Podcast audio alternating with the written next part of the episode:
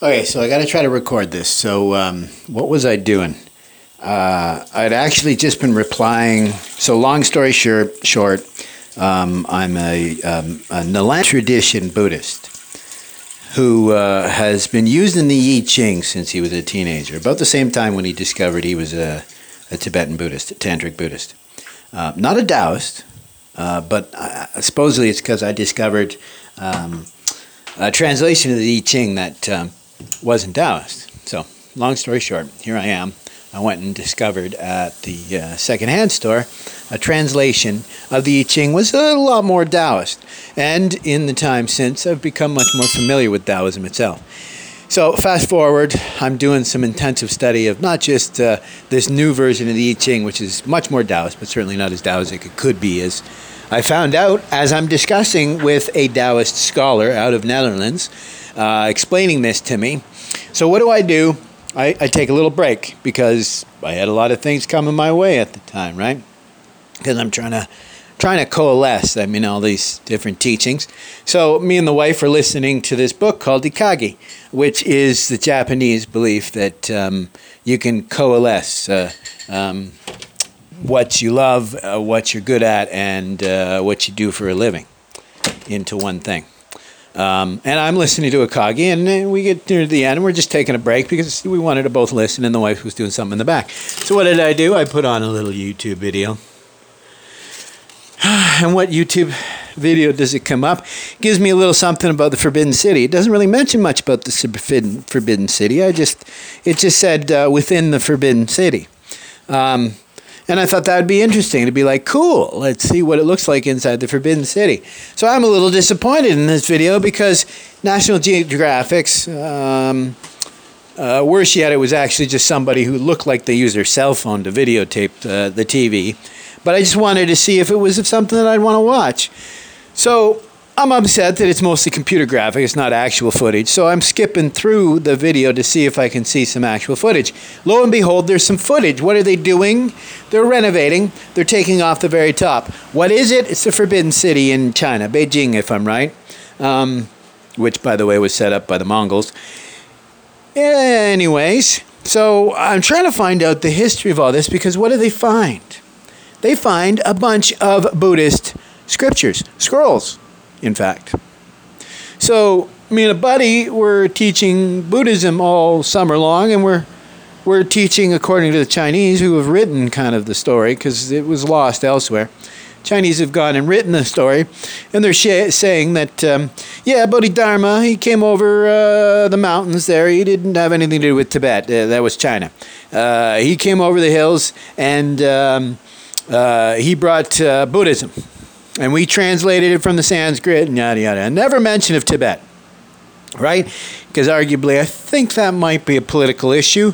Because if you admit that they were a different country, different language and culture and all this jazz, and, and if you admit that you were learning from them, and if you admit that the Yuan dynasty even exist, uh, existed, where there was actually uh, looking up to the Tibetan lamas, um, and Buddhism and the uh, Nalanda tradition as uh, interpreted by uh, uh, Tibet, the Tantric Buddhist um, tradition.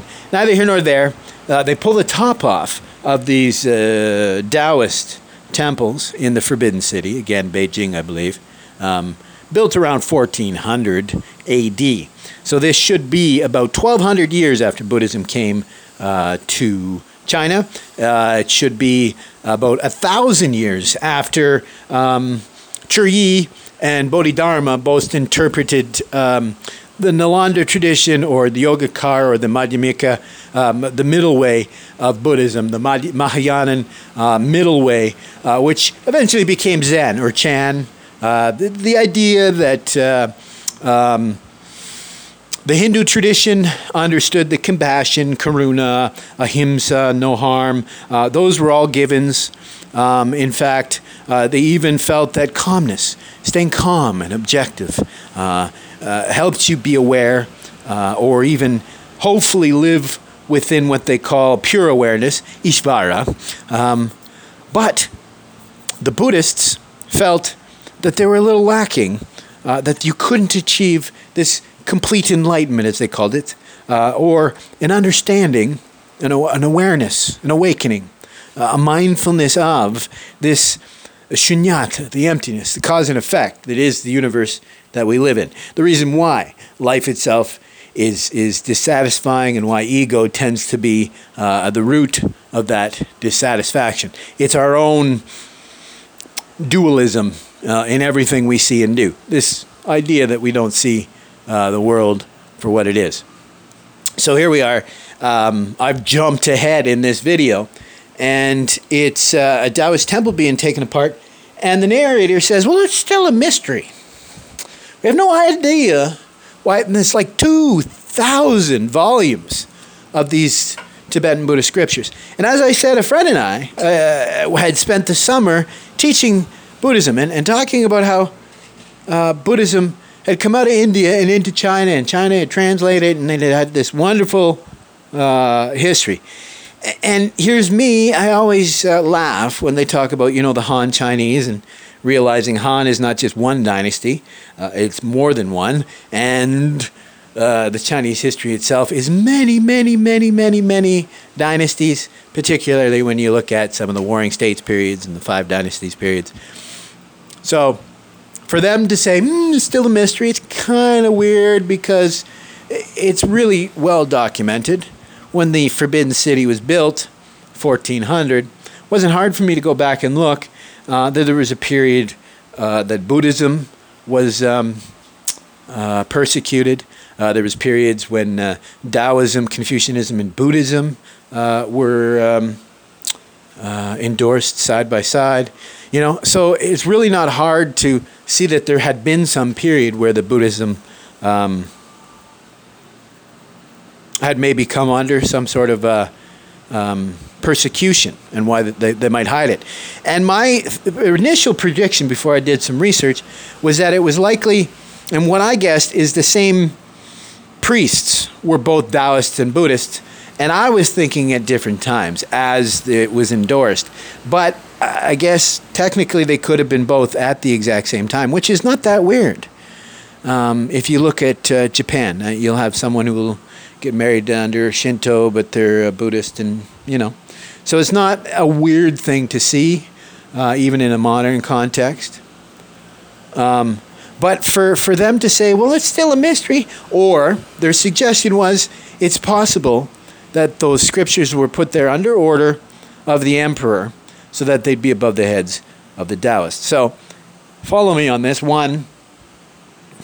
With what we were told, that the Chinese valued the scriptures that came out of uh, India. Don't mention a whole lot about uh, Tibet, but uh, they do. But to, to two thousand original Tibetan scriptures, sure, they'd already been translated, I understand. But again, that doesn't seem to fit. But when I go back into the history and you look, that just before the Ming uh, dynasty, when the Forbidden City had been built, was the um, dynasty that was set up by the Mongols.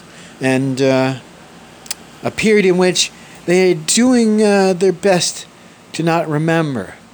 So I argue that, in combination with this revised history that um, Buddhist scholars in China were actually studying um, Chinese or Sanskrit, or, you know, something the like, maybe Pali, I'm not sure.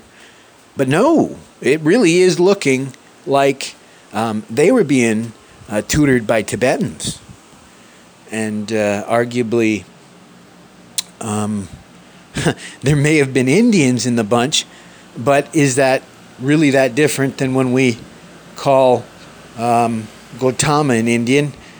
And arguably he was more of a Nepali, maybe even at the time much closer to a Tibetan.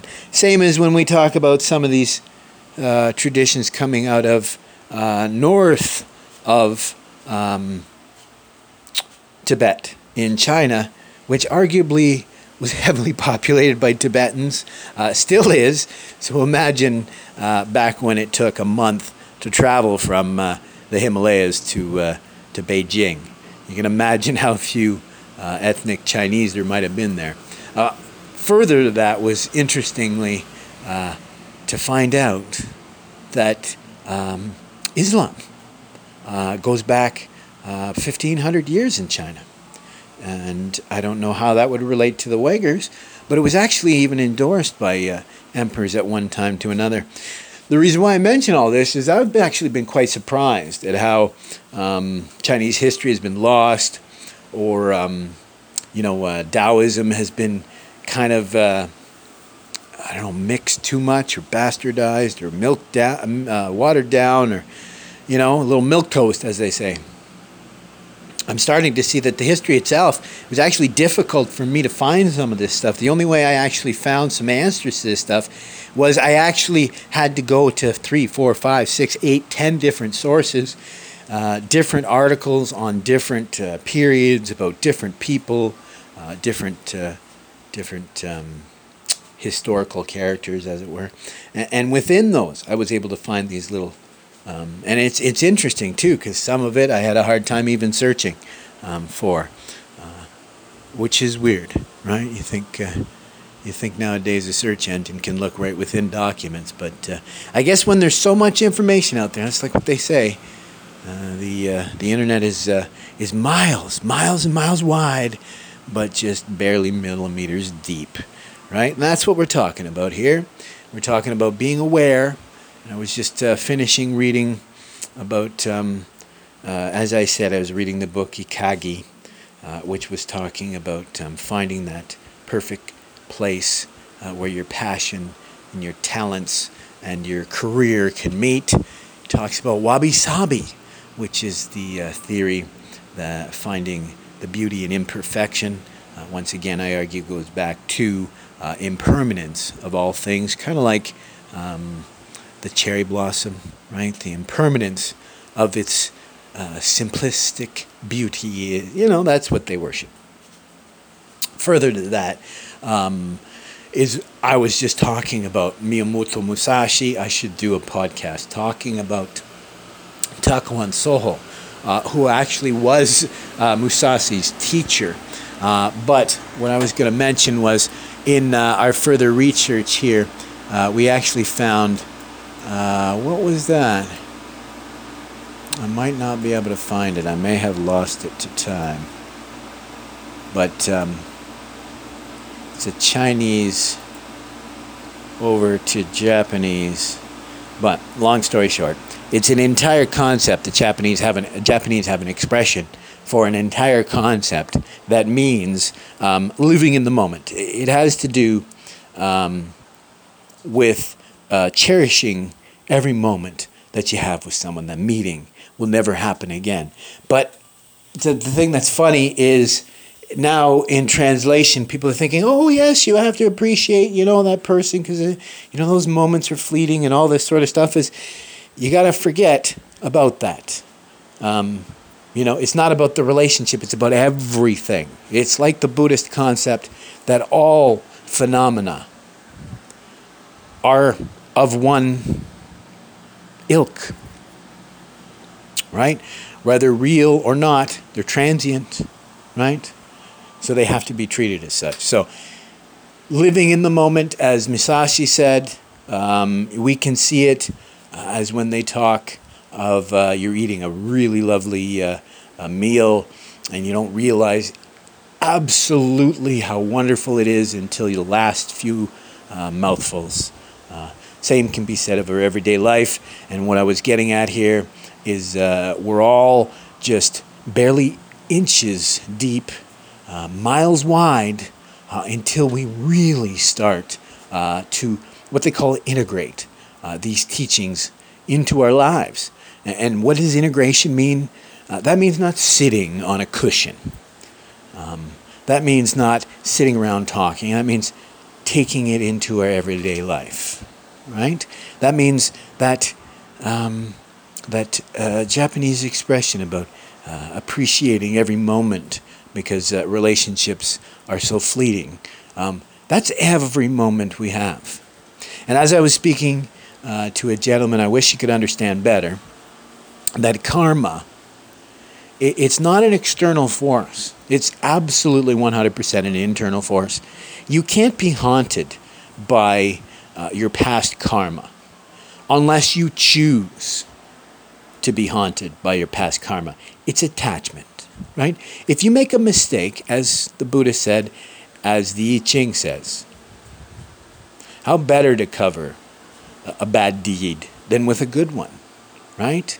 So the only thing carried forward from a moment is your attachment, is your volition, which is what we're trying to eliminate. You got to see the difference between these mental constructs uh, that jade your perception, your awareness of reality, and leave you dissatisfied. Yeah. So it's that integration.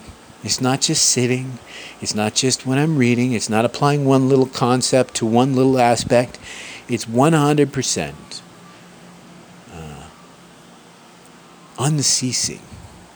Uh, it's the, the I Ching says it's the central path for a reason, because it's where you should um, be.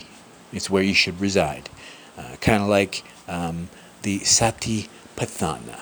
Uh, happens to be one of my favorite sutras, because it, it's simply uh, no, it's, there's nothing further needed than understanding what the word Satipatthana means.